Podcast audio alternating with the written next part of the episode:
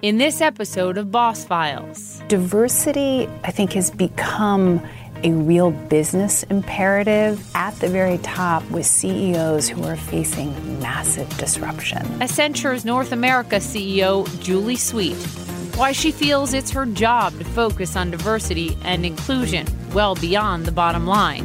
Her goal at the company gender parity by 2025. I'm very optimistic, and I'll tell you why. You know, I'm with CEOs all the time, I'm in the C suite. There is something different today than even two or three years ago. There is a genuine focus that's not about checking the box, this is what we expect, the recruits want to do it. But I believe it's really tied to the need for companies to be more innovative. Plus, growing up with just a single pair of shoes, her parents were far from rich, and she says her younger self was driven by the desire to be successful. Julie, thank you very much for being here. I appreciate it. Well, thanks for having me. I've read a lot about you now. I'm excited to hear it from you, uh, your sort of remarkable rise and story, and the different path you took and the risks that you took, because I think all of us would benefit maybe from taking more risks. I know I certainly would. So let's talk about those moments because you've said you think about your life in moments. And one of the most defining, if, if not the most defining, at least for your career, happened when you were 17 years old. Can you take me back? Yes. So I was 17. I grew up in Southern California. Um, my dad painted cars for a living, and my mom actually graduated from college, my freshman year in college. And so uh, I was a senior in high school, and I had won a scholarship from the Irvine Company. And it was great because it was a real affirmation, first of all, of um, I remember when I interviewed with 13 white men for that scholarship. and uh, it was interesting because they asked me during the interview, I still remember this, I can just see them all lined up. You imagine, like, young sure. woman, 13 white men, and they said, we understand you got into Stanford, but you're going to Claremont McKenna. Why would you do that? Which is a phenomenal school, by the way. Yes, although at the time, Claremont's was not as well known as sure. it is today. And I said, well, gentlemen, it's because I don't have the money to go to Stanford, you know. And uh, so I'd won this scholarship, and that night uh, I went to it, and I remember my parents were very nervous. It was a very fancy restaurant. And my dad and mom, like, you know, we did not have like multiple forks at our sure. table. And my dad just like watch what everybody else does, right? And we go, and I sit next to uh, a gentleman, Howard Margulius, and uh, he starts talking to me like the normal thing, like, you know, what are you going to study in college? Where are you going? And it turned out he was actually on the board of trustees of Claremont McKenna, where I was mm. about to go.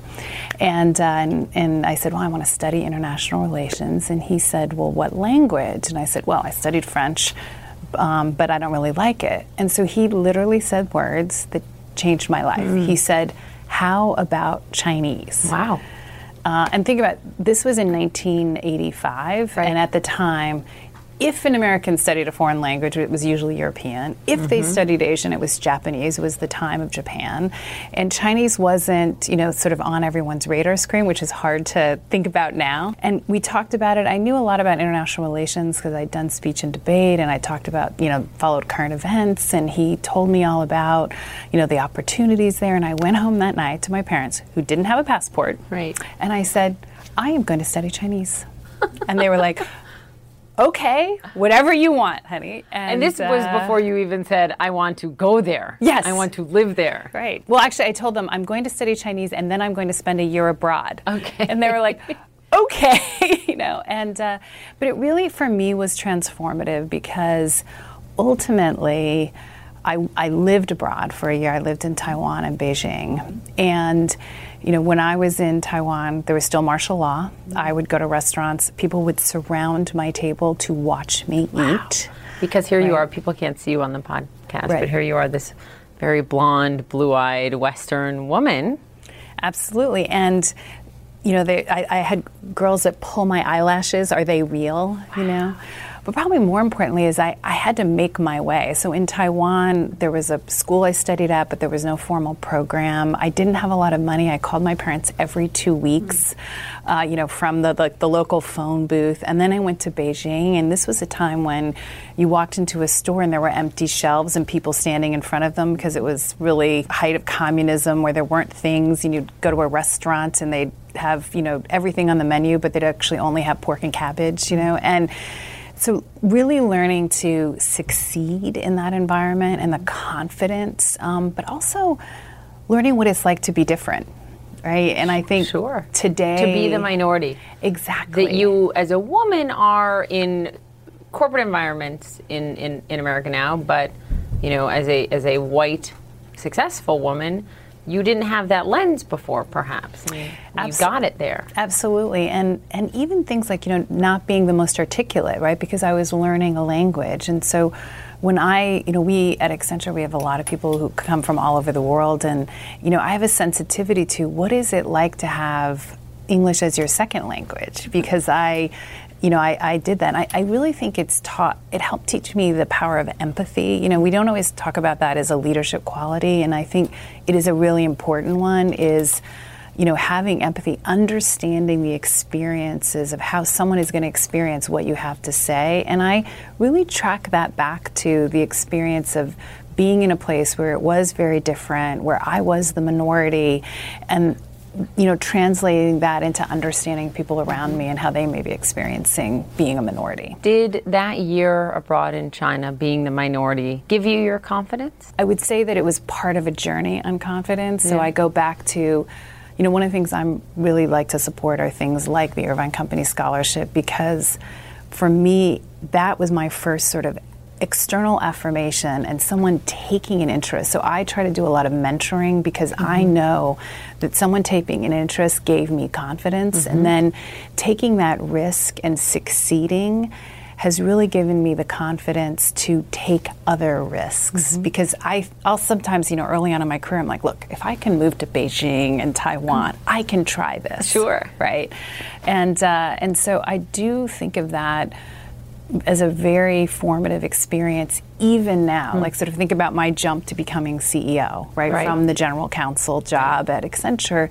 You know that's a risk right that you that's very public. Mm-hmm. and uh, and so i think about even my willingness to take that risk this kind of goes back to those early experiences. Well and even your your willingness to leave the law. I mean here you were early 40s young kids at home wildly successful in, in the field of law as a partner at one of the most renowned law firms in the world. You get a, a cold call, as I understand it, right? From a, a headhunter. They essentially wants to talk to you. You're thinking, why? You take the call, and ultimately you, you make the jump. Why? Again, it's that moment. You know, as I say, I do talk about moments. Is I was I was uh, very happy where I was. I had two young children and I think some of the background was my father had just died that summer. And like when I look back, sort of hindsight, right, yeah. I realized that he died very young at 68. And I think it made me think a lot about, you know, life and, and what do I want to do with my life and it, where I'm going. That. I lost know? my dad at 49. Oh, it, do, it does it's that. just, it really does. And um, so I think I was in a state of mind where um, I was thinking about like I can look at my future and I could see my future at Cravath. I was very successful already. I'd been a partner for 10 years. And, you know, is that what I, was that all I could be? And my father and my mother have always really um, inspired me to do more, to, to never be sort of limited by my circumstances. And so I kind of had that, and, and having my father die, who was so influential, I think kind of had put me in a place where I was very open when I when I got the call. I wasn't looking for a job, but what really grabbed me was I, I met the then CEO Bill Green, and um, it was funny because the first part of the interview he said something like. Um, you know, the law's not rocket science. And I thought, that's kind of an interesting way to recruit the new Thanks. general counsel. I've been working pretty hard. exactly, Thank you. Exactly. So I just give him a bad time about that. But he said something that was really important to me and was, I would, you know, kind of the moment where I said, I want to do this, is he said, I'm not looking for a lawyer. I'm looking for a business leader with legal experience. And uh, it's funny, I've never asked him whether he thought about that statement because for me, that was the turning point of mm. saying, this is something different. This is a new challenge. And when I came to Accenture, from day one, I thought of myself as, you know, my job is to be a business leader. And the approach that you take when you do that mm-hmm. is different. And, uh, and so I, it was about taking a risk to say, wait, can I be a business leader, right? Yeah. Can I do yeah. that? And uh, and I I was so excited about the opportunity, and um, so and I've never regretted it. It's an, I feel very privileged. I have an amazing, amazing company, an amazing job. Let's talk a little bit about your dad, um, because for all children, fathers are important. For young girls and young women, they're so important. I mean, there's so many days that I look back now on my dad and smile. I don't, it doesn't bring tears all the time, but I do wish that I could ask his advice in the hardest moments. He said to you, Julie, after you lost a debate in high school, you need to be better than everyone else. Yes, he did. It was uh, a very important moment because my dad was, you know, a huge supporter and fan and um, we uh, we did a lot together. My my mom went to all my debate tournaments, which was the hardest job, and then my dad said, "I'll take you to these speech, you know, the speeches because there's they're not all day." And so we used to go to these different speeches that I was trying to raise money for college, actually. And so the different um, uh, like the Lions Club and that would yeah. have these speeches, and so I went to this particular one. It was the Lions Club, and I was it was me and another young woman, and I lost. And she was the daughter of someone in the club, and you know my dad wasn't part of the club, and I was kind of complaining, and I didn't think she was that good, and she was too girly, and and that's what my father said. You know, like you need to be better than everyone else, and he followed it with, and you weren't. Wow. Right. So, you know, did he think I was better than her? Yes, but he was like, you have to be so, so much, much better. better. But it doesn't matter right? That you're the daughter of someone that they have to give it to mm-hmm. you. And because welcome to life. Exactly, exactly. and you know, it's funny because it drove me a lot then to sort of recognize that. And also, what he was also saying was don't whine, right? Mm. Like, don't let the fact that your dad's not a member of the Lions Club, that yep. you didn't come from this, be an excuse yep. for not achieving something, right? And that's important because, look, we, we all have we all have things that limit us, right? And there are a lot of people who have a lot more limiting things than I ever experienced, right? So I had two great parents who were married to each other, who supported my education. I mean, think of you know all the work we now do in the community where sure. people don't have that, and so you know it was it was an important life lesson um, in terms of just also. okay, let me tell you a quick story about what he said to me when I started work. Okay. So I started at Cravath, and I'd been there two months, and I'd done three all nighters. And uh, and and by the way, Cravath is an amazing place and experience. And so I was calling my father up, and I was I was whining a little bit, and he says to me, "Well, um, do you have heat in the winter and air conditioning in the summer?" Yeah. I said yes. Uh, when you work late, do they give you a car home to keep you safe? Yeah do you make enough money to, you know, have an apartment and eat food? I said, yes. He's like, so tell me what the problem is. Good for your dad. And I never complained again. Good you know? for your dad. And it wasn't that he didn't recognize how hard I yeah. worked, but it was just, it was about a mindset and about not feeling entitled. And, you know, my dad worked outside for most of his life, right? My mom raised three kids, worked part time, and got a college education. Compare that to what I was able to do, and uh, you know, it's just a different perspective. An important perspective. Yeah. You didn't grow up with a lot of money at all. I mean, you talk about having one pair of shoes at a time. That's it as a kid until you outgrew them. You couldn't have more. But what your parents told you is we don't have money, but we have time. The greatest gift. That's right, and they um, and they use that in the context of serving others. Um, you know, we didn't have a lot of money, but I was incredibly blessed with a very happy home, and I never felt like I was missing something. And they made us feel that way because they spent so much time with us as a family. Mm-hmm. You know, my my parents didn't spend money on themselves, but th- they they spent time with us, and that was a real privilege. But they also taught me about service because they volunteered all the time. They couldn't write a check, but they could give their time. Mm-hmm. And, uh, and that's you know, something that I've tried to model my life after their role, and I started my first volunteer job my freshman year in college, and I did it consciously, probably to make them proud mm. and to say to myself, this is how I want to live.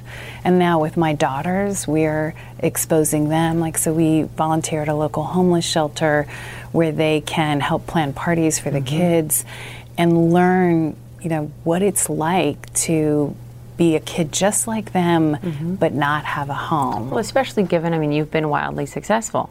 So they're growing up in a home with with much more materially, right, than than you grew up with, and you're showing them these are kids just like you, right? That's right. And I also want to show them that service still, even if you have the ability to write a check, and they know we give money because we've donated the sure. playground and that but it's important that we ourselves time. are showing up and giving that time. Your mom, pretty remarkable woman from everything that I've read. So raises three, three children, right? Yes.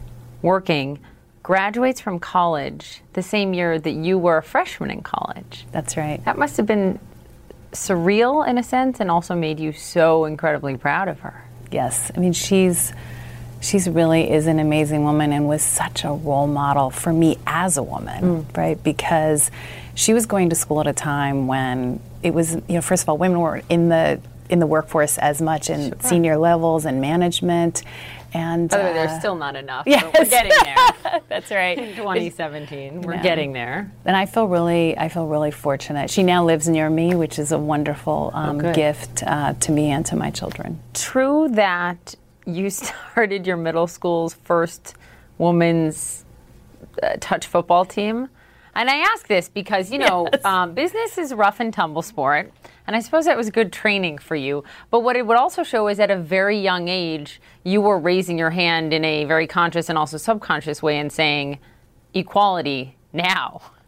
Absolutely, and um, although I, I, and I still remember the principal then who was being very careful, but he he felt like I was trying to make a statement, and I was, right? um, yeah. the, the disappointing part of that story, though, was we had a hard time recruiting enough girls until the teacher, who um, was a wonderful teacher, and she was trying to really promote this sense of activism in me. But uh, she she had recruited her sons from high school to be our coaches. And there until, until I like shared that they were handsome and high school boys, because I was determined to not fail. And if I had gone back to the principal and not been able yeah. to actually get enough girls to do it, it would have been a so failure. So I succeeded. And critically, I adapted, right? So I recognized, okay, so maybe not everyone's where I am at, but if I can use the high school boys to get the, you know, to get them there, then let's adapt. More from my interview with Accenture's North America CEO Julie Sweet after the break.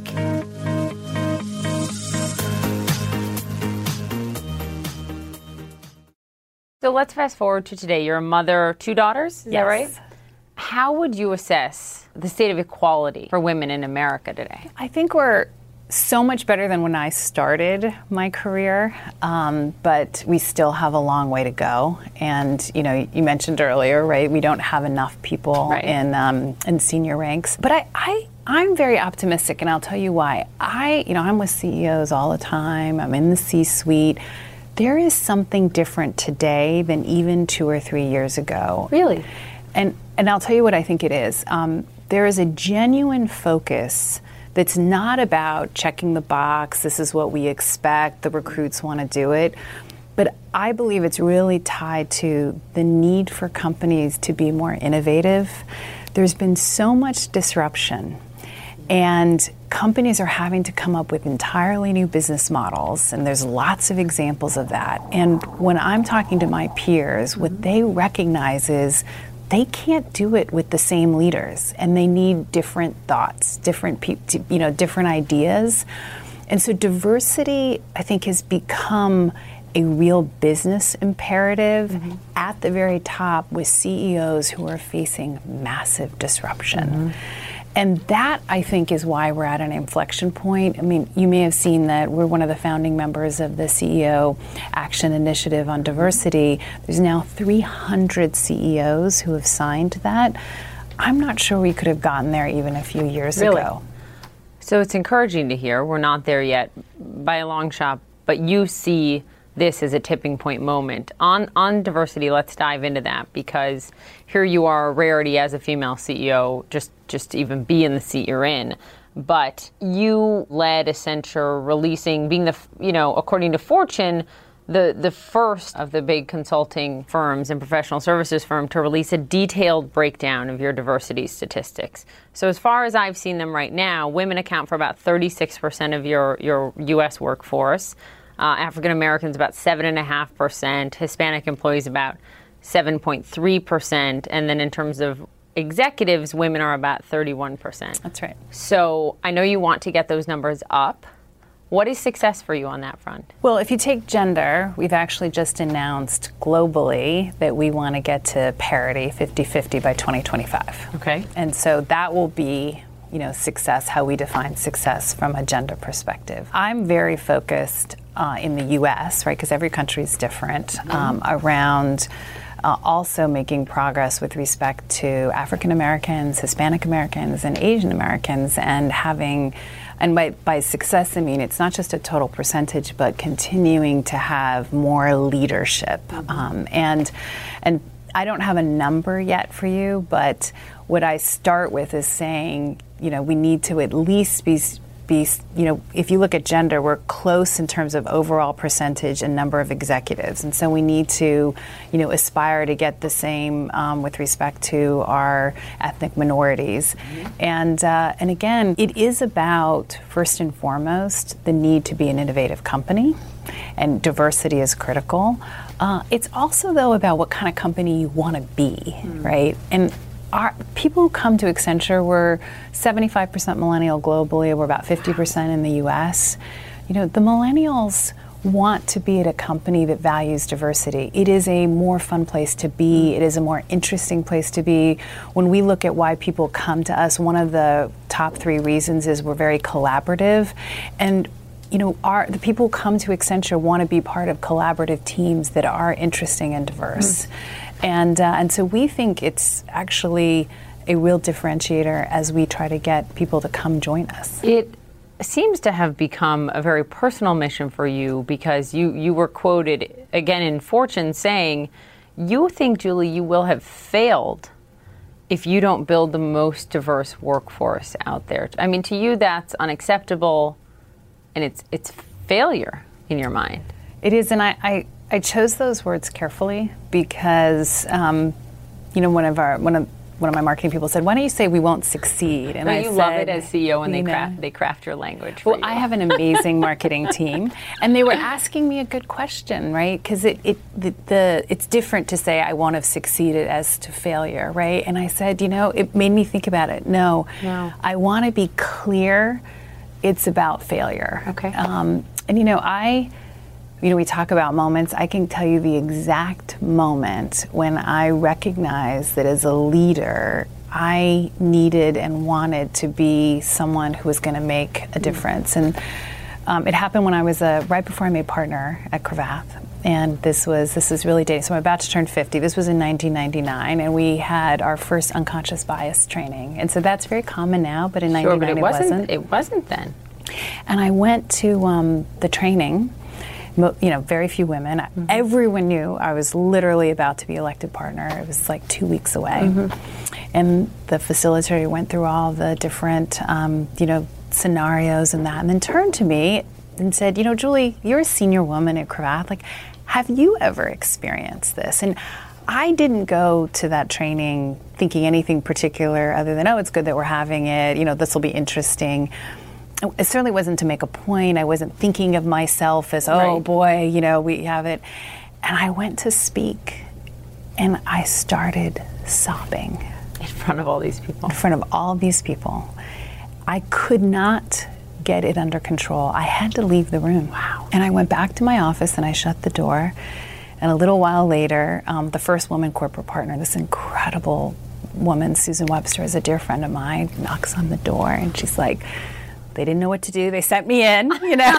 like, and of course, by this time, it's like spread throughout You're, the firm, yes. like what happened. And and it was so, you know, she understood. It wasn't that there was some big scandal. It wasn't that there was some, you know, something it was just this recognition, particularly at that time. Right, I worked in Asia, I had different, and, and, it was it was not about Cravath. It was about the environment in general in business. It was the number of times I was the only woman in the room. Right, it was the phone call in Asia with a client in front of 20 people said, "You were about to hear the sweet." Tinkling tones of Julie Spellman. That, that was my maiden name, right? It was like all of these different things and just you know, soul crushing when you when right. you pile them on top of one another. Exactly, and like day in and day out, you don't. You know, I was determined to be successful. I was at a law firm that was incredibly supportive. Yeah. Almost all my mentors were men because there weren't that many women. Um, I mean, it was a great place to be, but it sort of came to me, and that's when I said, I'm about to become a partner, and it is my job as a leader to change that right? And I've I won't stop, right, until I'm able to do it. And actually, coming to Accenture, one of the reasons I wanted to come here was that when I interviewed, the company was so clearly really committed. And I was about to, as a general counsel, I was going to have, you know, 400 person law firm basically underneath me where I could really have influence in this great company that believed it. And so mm-hmm. now, as the CEO, you know, I have even more of an ability to drive change. And it is hard, yeah. right? But um, but it's a great privilege to have the opportunity. In all candor, does it still sometimes happen to you today? Maybe the language isn't the sweet tinkling sounds of Julie on a you know on a conference call, but does you know I, I recently sat down with Susan Wojcicki, who's the CEO of yes. YouTube. So she's dealing with the whole tech Silicon Valley issues now, as right with, with, with sexism, et cetera. And she talked about how you know oftentimes men interrupt her, even as a CEO. And she finally just starts saying, "Stop interrupting me." I mean, are there things that still happen to you uh, as a female CEO? You know, it's funny. I've, I've thought about that because it really does not happen at Accenture. But, you know, at Accenture, meetings, it, it is clients. not. You know, I haven't, but in my experience, in this role, mm-hmm. I haven't had that, right? Now, what does happen is you get a lot of opportunities because you're the woman CEO. Of course. And I always say to young women who sometimes you don't like it, I said, look, there's going to be enough things in your life where being a woman is not helping you, whether you know it or not. So when they give you an opportunity because you're a it. woman, take it, right? Because sometimes like the younger generation don't like that, and I'm like, no. And I would say I can honestly say that I can't think of right now, like with clients and that, and I always attribute it to because I am CEO, it is a different sure, environment. Sure. Do I know that it absolutely happens? Uh-huh. You know.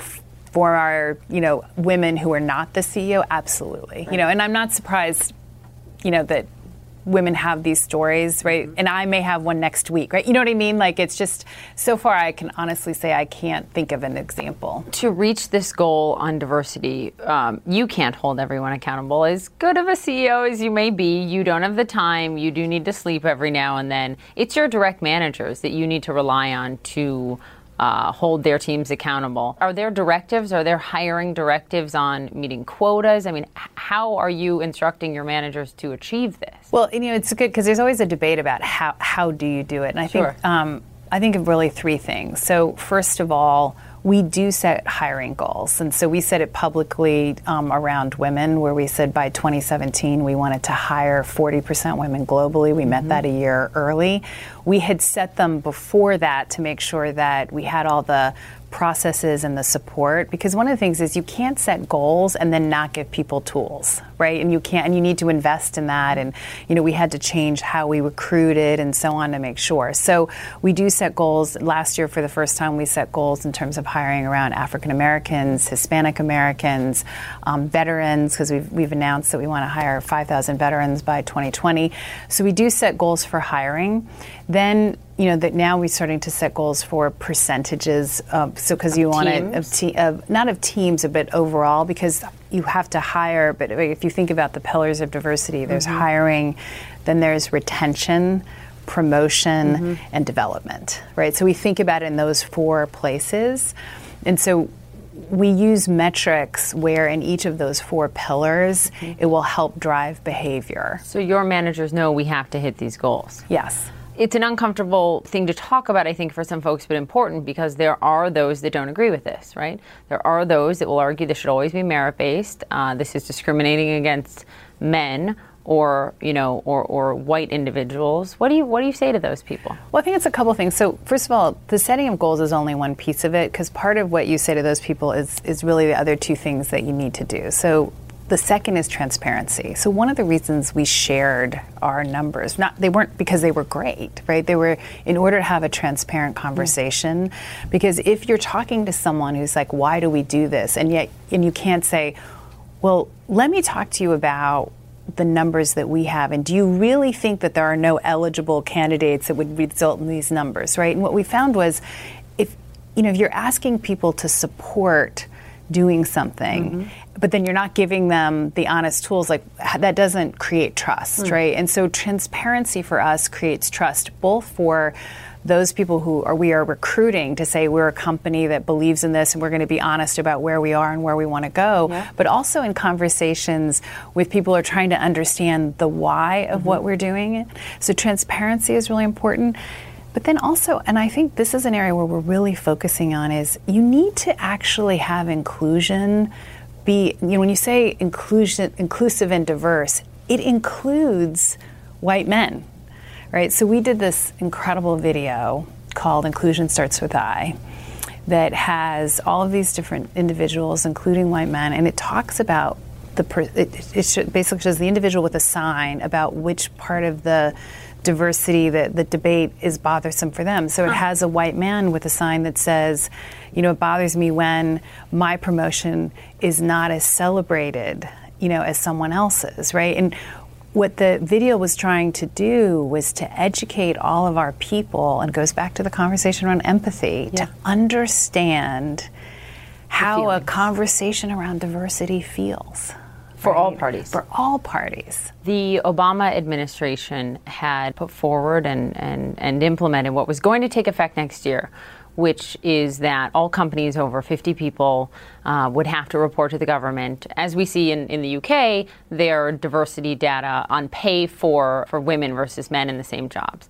That has been reversed by the Trump administration. Ivanka Trump, who has talked a lot about being an advocate for women, said that she does not believe it would be effective, that the intention was good. What do you make of that? As someone who has pushed so hard for transparency, are you disappointed in that? Well, actually, in this case, you know, I think the transparency, that tool, is not a very helpful one because it is very hard when we, you know we, we do the reporting for this as well. And it is so difficult using the different ways they do roles and that to be able to actually have meaningful data. And so although I believe in transparency, I don't think that particular proposal was was the right answer. I think a lot of work needed to get done in order for it to actually have mm-hmm. actionable information. So I'm not disappointed based on the rationale given because even as we were looking at it and we're a company that is transparent you and, were going to need to do it right and it's and i'm not sure that it would have been the right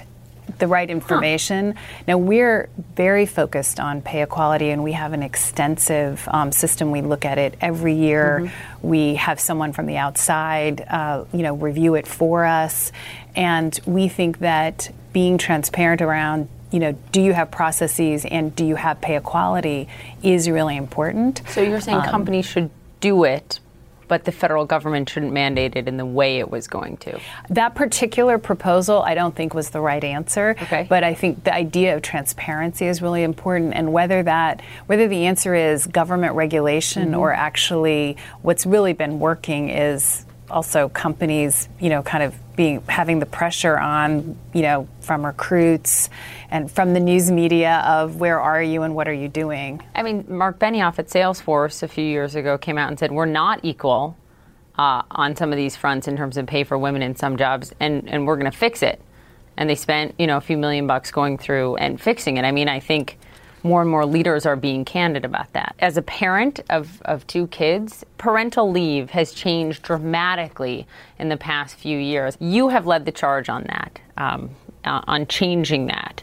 The, the parental leave policy for new mothers, I believe 16 weeks now. Yes. For fathers, you also have eight weeks. Yes. Why was that important to you? Not just because you know what it's like to raise a baby, but from a business standpoint. It's very much about making our company attractive to all the kinds of talent that we want to get. And for people, you know, for mothers and fathers, mm-hmm. people who want to be mothers and fathers, they want to go to, they have choices, right? And they want to go to a company that is going to recognize you know that that's important to them you know Are people actually not taking jobs or going to silicon valley for benefits like this i think that it is becoming particularly uh, for young women um, I, I, I, can't say that i've heard it from our young male recruits but i you know i do find very interesting that young women coming out of college we will get questions and about you know sort of looking ahead you know you know, can I do this job? And uh, so we do think it's it is um, c- competitive for particularly young women coming out of college. Or attaining and, and retaining. And retaining. Talent. But also, it's the retention piece, Yeah. right? Is that, you know, I had so, when we announced it, I had a lot of, you know, male managers writing into me saying, thank you so much. I've got this great woman who's about to go on maternity leave, and I've been so worried about keeping her, and this is going to help a lot. Uh, and, you know, I think the way we look at benefits is we want people to be successful at work and at home. And so this is one aspect of that to be successful at home providing these benefits. What what have the numbers shown you? I know when Google did something similar, they saw the number of uh, new moms leaving fall. Uh, I think in half. I mean, have, have you seen the numbers bear out yet? We've seen a significant um, increase in retention of women coming back, and also we, we for the consulting industry, we also made another big change, which was to have um, uh, those returning from parental leave work locally for a year and not to fly out every. Monday morning and come back and that Friday. has been also just a huge um, you know benefit in terms of retention. Is this policy, Julie, where you uh, would like it to be ultimately, or do you foresee a need or desire to have it uh, totally equal for new moms and new dads? We're definitely looking at making it totally equal for new moms and new dads as part of it. But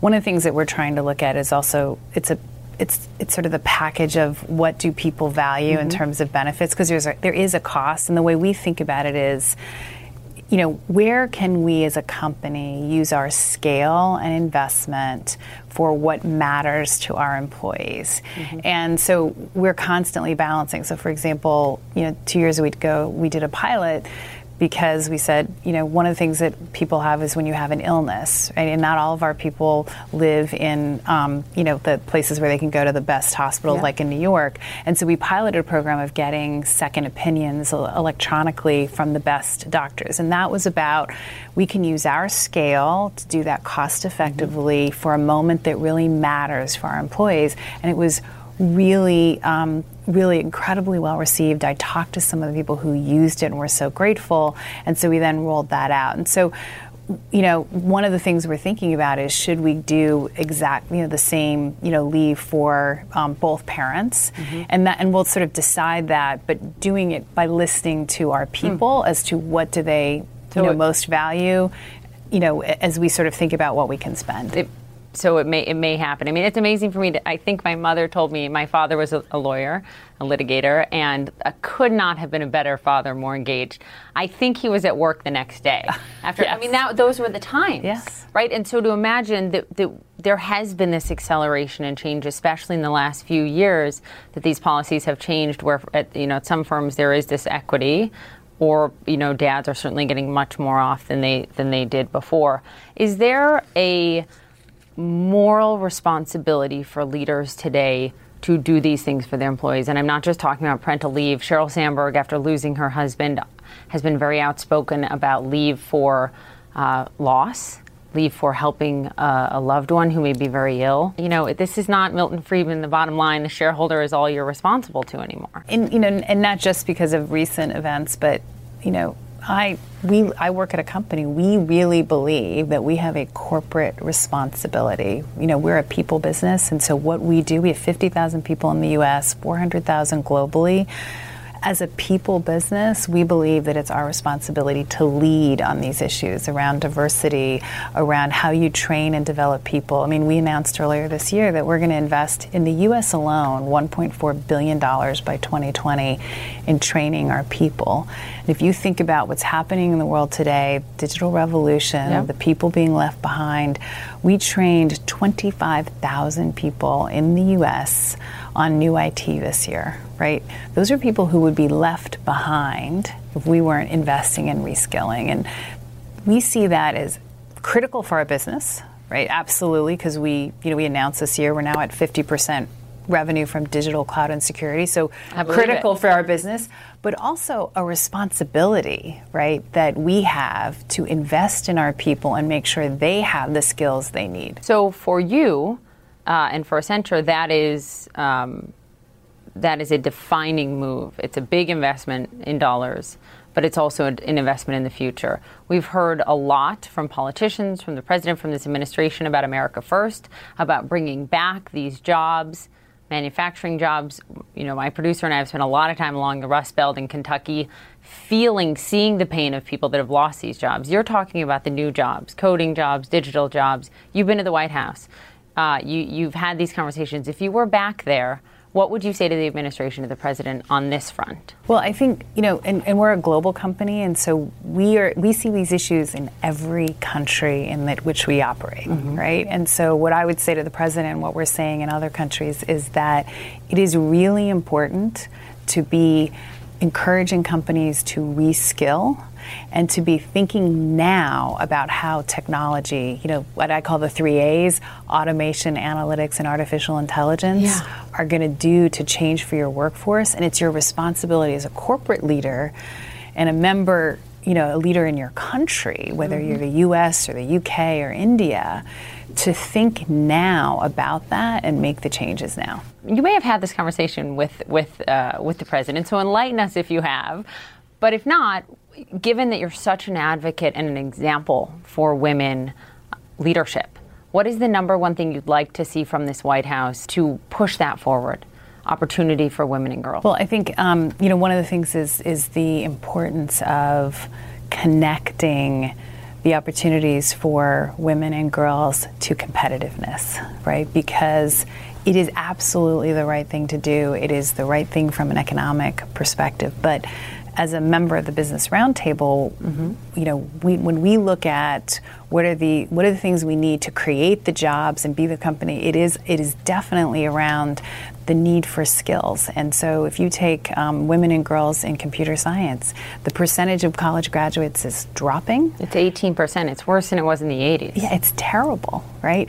And so, having women and girls focus on um, STEM careers and investing in that is really important for them. So These are the great jobs. I mean, that's what big companies can do and help with. But what can what can Washington do? Well, I think Washington and the state governments, because education is both, sure. can do a couple of key things. We did some research um, last year with Girls Who Code, and I, I, know you know Reshma. You wrote, I think you wrote an opinion piece with with Reshma Saujani, who started Girls Who Code. Right, who is amazing, who was on and, this podcast. Yes, I know you incredible. know her. She's incredible. Yeah.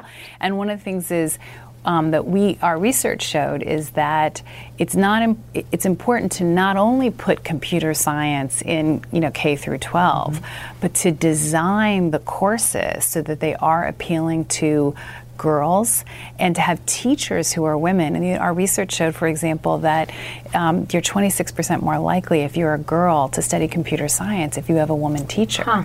And those are choices that people have to make because a lot of the, the, teachers that are being that are going to teach computer science are being reskilled, right? They're taking somebody else and skilling them. Mm-hmm. And having a strategy that says, let's make sure that we're reaching out and, and having lots of women be reskilled to be able to teach mm-hmm. computer science as a strategy because otherwise you can invest a lot of money in computer science education and not really move the needle because if you're not tapping into girls and you know women in college, you're not going to get the number of graduates.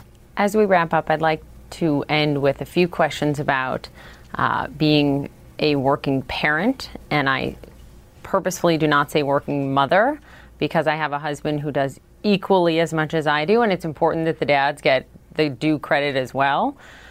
You have talked about being open and honest with your employees and your colleagues about when being a parent takes you away from something important for work. I mean, being a parent and your child always comes first, but you had this example that, that, that, that made me chuckle, and I was proud to hear it of having this meeting at your kid's school at the same time as you had this huge work meeting and conference call planned, and you just said it like it was why you couldn't be there. Yes and I, I, think that transparency is important. It also it gives permission for men and women and i completely agree. I have an incredible husband. We share things equally. We're always saying okay who can cover this? Who can cover by the way that? also you has know. a big job. Yes who has a big job. And uh, you know and, and is just an incredible support for me. But so it really is about men and women. And so in this case you know and, and i don't know what your experience is at school but i find for most parents you know school calendars do not they do not think about the parents and they their do work not schedule. Parents work. Let's exactly. Just, let me just say that. And so, you know, I had a webcast for all of our managing directors planned. It couldn't be changed. It was on a Friday afternoon, and that week I get the note that says, "Oh, by the way, your children are going to be presenting this project they've been working on for six weeks in the middle of the day on Friday."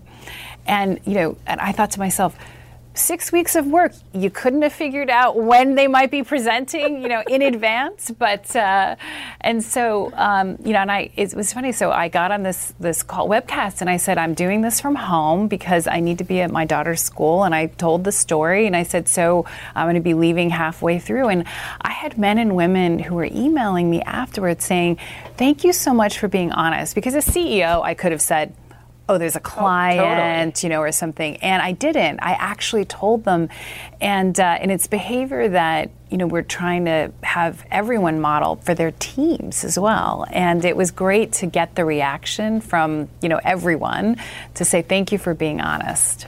Working Mother magazine named you Mother of the Year in 2015. First of all, bravo. Uh, on that note, for me, balance doesn't exist. I don't like the phrase work-life balance. I think it is evil and made up. And I, I, but I juggle and I integrate, and I'm better at work some days, and I'm better at being a parent some days. Can you shed some light as someone who has children a little bit older than mine? So I completely agree. uh, uh, you know, balance. I don't know it exists. I will just tell you that my coping mechanism is that I laugh a lot. because you just can't take it all too seriously. You know, I'll never forget coming. I was working from home. My kids were smaller. My nanny was sick and I come out from a conference call, and I, I confess I'd put my children in front of cartoons because okay. I had no one. And I come out, and the dog is on the table eating their lunch. My daughter's like having like five cookies because she'd gotten into the cupboard, and the house is a disaster. And I just started cracking up. Like you just have to laugh, right? And uh, and I think it's important to keep your sense of humor and recognize, as you do, right, that there are some days that you're going to do really well for your family and some days that you're not. Mm-hmm. But then also making sure that the things that really do matter, like getting to my daughter's you know presentation where if i had missed that it may seem small like wait it's a presentation but for her mm-hmm. i knew it was everything and i couldn't miss that i can miss the umpteenth you know monthly parental concert, you know, on a Friday, but not this. Yeah. And then drawing that line. And not making right? yourself crazy if you can't be at everything. That's right. You have to forgive yourself, which I think is sometimes hard for us. You battled breast cancer at a young age. How did that change your life? How did that change your outlook? How did that change the way you wake up in the morning? Well, you know, when you go through cancer, it, it certainly a time for reflection. And, um, you know, one of the things that at the time I reflected on was that I felt like I'd really made good choices. You know, that I, I really said to myself, you know, I don't have regrets. Mm. And, uh, and that was a good feeling. And it's something, though, that I now think about. You know, I, you know, I've stepped up to a bigger role. I travel even more. I have to make choices, and I often go back in my head and say, all right, if I had breast cancer today and I was being asked and I was being self reflective, would I still have no regrets? Mm. And I try to use that as my standard because, I mean, thank goodness I'm, you know, completely over it. I've moved on. In many ways, it seems like a long time ago. Um, but I don't want to lose the focus of wait a minute, your whole life stops. And I want to make sure that whatever's coming, and we'll all face different things, that I can still say, I have no regrets. You know, you and, use it as, um, a, as a check yes. on yourself. Yeah, and I and I literally think back to that time and say, okay, would I say it now? And sometimes, by the way, the answer is no. Yeah, sure. You know, it's like, and I'm like, okay, then I better adjust something, right? It's not like I've like lived a perfect life since then, and uh, and I, I, have really used it to, to to change what I'm focusing on. And you've said that moving forward, what you are focused on, because you've had all the professional success, right, is making an impact. So of course that makes me think about public service, about Washington, any chance? You know, living in Washington, I have incredible respect for those who pick public service. And maybe someday in my second career. Not a but, no. Uh, but, but for the next 10 years, certainly, uh, I think I'm I have an opportunity to make a lot of impact uh, at Accenture and in the community. So, so when and if now. you announce your run, come here and do it with us. Absolutely. Julie Sweet, thank you very much. Thank you very much. time. Thanks so much for listening to this episode of Boss Files. If you're a new fan of the show, please go to Apple Podcasts or your favorite podcast app and subscribe. While you're there, leave us a review and let us know how we're doing. As always, you can follow me at Poppy Harlow CNN. Quality sleep is essential, and that's why the Sleep Number Smart Bed is designed for your ever evolving sleep needs. So you can choose what's right for you whenever you like. Need a bed that's firmer or softer on either side? Helps you sleep at a comfortable temperature, quiets their snores. Sleep Number does that. Sleep better together. JD Power ranks Sleep Number number 1 in customer satisfaction with mattresses purchased in-store. And now, save 50% on Sleep Number limited edition smart beds for a limited time. For JD Power 2023 award information, visit jdpower.com/awards. Only at Sleep Number stores or sleepnumber.com. Now streaming exclusively on Max. A new CNN flash doc about the album that has Nashville talking. Call Me Country. Beyonce and Nashville's Renaissance. Watch it at max.com slash call me country. Max subscription required.